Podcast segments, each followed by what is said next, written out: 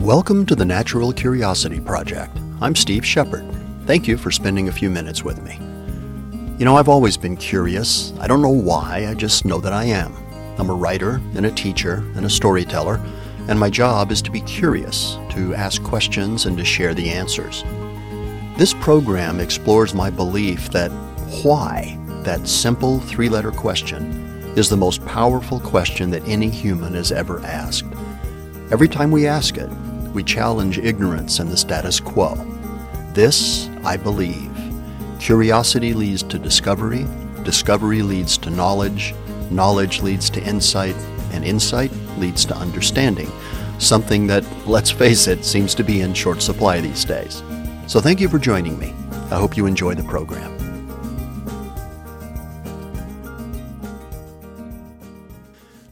Many years ago, I think it was 2008, I attended a photo workshop in Jackson, Wyoming called Photography at the Summit. This was heady stuff. The seminar leaders were among the best nature and wildlife photographers in the world, including such people as Tom Mangelsen, Dave Black, Jack Dykinga, and Jay Maisel. You may not know those names, but I guarantee that you know their work. Tom Mangelsen is the guy who took the famous photograph of the salmon jumping right into the bear's mouth that everybody knows. Dave Black pioneered the concept of light painting. Jack Dykinga is a Pulitzer Prize winning shooter whose large format images of the southwestern desert will make anybody cry. And Jay Maisel is the most famous street photographer on the planet.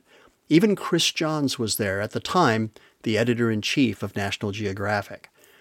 The workshop participants were equally impressive. I'm still in touch with a lot of them, all of them extraordinary shooters in their own right, including none other than Tipper Gore, who sat right behind me in the workshop. Great photographer.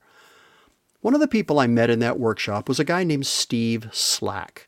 Steve's one of those nonlinear people that I like to get to know. While he was a gifted wildlife photographer, we met numerous times over the years since the workshop in Los Angeles to photograph birds whenever I was out there working. His day job, as they say, was as a homicide scene documentary photographer. Gruesome stuff. But he was also a novelist, and get this, a professional magician. Because of Steve, I learned about this crazy place in LA called the Magic Castle.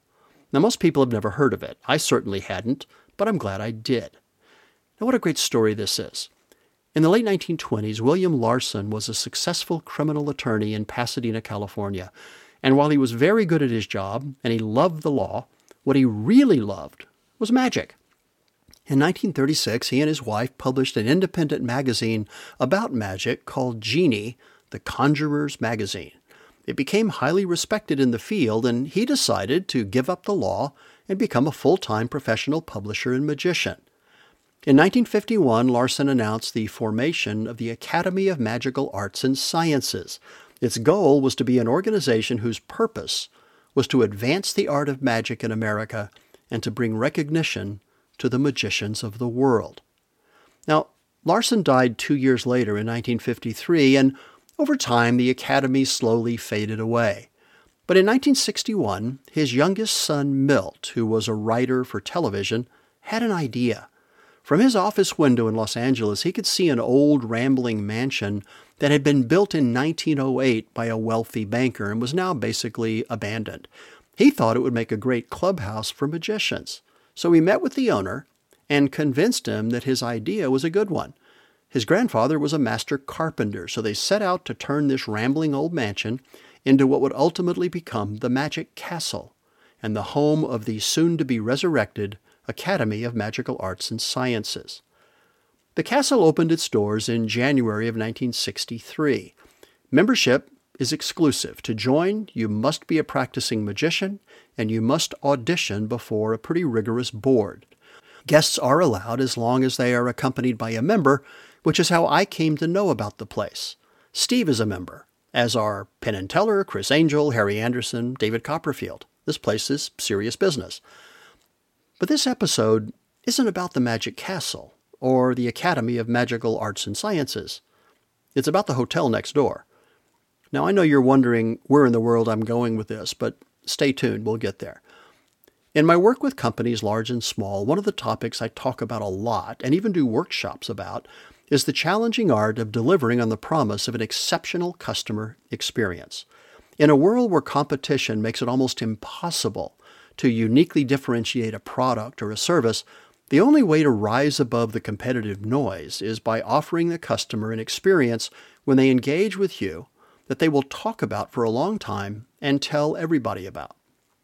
A few years ago, I had the opportunity to share the stage at an event with a senior executive at the Ritz Carlton hotel chain. Her job? Create a culture inside the company that makes customer experience everybody's number one goal. During that event, she told the story of a family that was staying at a Ritz property for the week mom, dad, little boy, about four years old. On Friday morning, the day the family was checking out to go home, the father came down to the front desk to tell them that their son had lost Jeffrey, his stuffed giraffe. Now, you know as well as I do that at four years old, that stuffed animal is your entire universe. And the boy was really distraught. The desk person told the father that it was probably wrapped up in the linens somewhere down in the laundry, and they'd eventually find it. Well, they did, but it was much later in the day, long after the family had left to go to the airport. A security guard on his rounds was walking through the laundry area and saw the toy sitting on a shelf above the dryers, freshly laundered. So first he called the front desk to tell them that the toy was in good hands and could be returned to the little boy. But first, the security guard did what the Ritz is famous for. He took the giraffe out to the pool and put it on a lounge chair and took a picture. Then he took it into the spa, placed it on a massage table, and put a washcloth over it. Then he brought over one of the massage therapists to give Jeffrey a massage while he took a picture. From there, he went down to the restaurant where a young couple was being served a sumptuous meal. He explained what he wanted to do, and they laughed and backed away from the table. He put Jeffrey in front of one of the plates of food and took a picture. He printed the pictures, stuck them in an envelope with a handwritten letter to the little boy that said, I hope you weren't worried when I didn't go home with you. But as you can see from the pictures I've included, I was having so much fun at the Ritz Carlton that I decided to stay a few extra days, but I'll be home soon. Love, Jeffrey.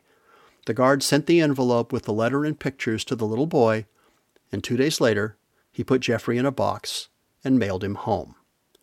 Do you think those people will ever stay in anything other than a Ritz Carlton for the rest of their lives? But here's the deal, folks. You don't have to be the Ritz Carlton to deliver that kind of memorable service to customers. And that brings us back to the Magic Castle. The Magic Castle, an Academy of Magical Arts and Sciences, sits up on sort of a little hill.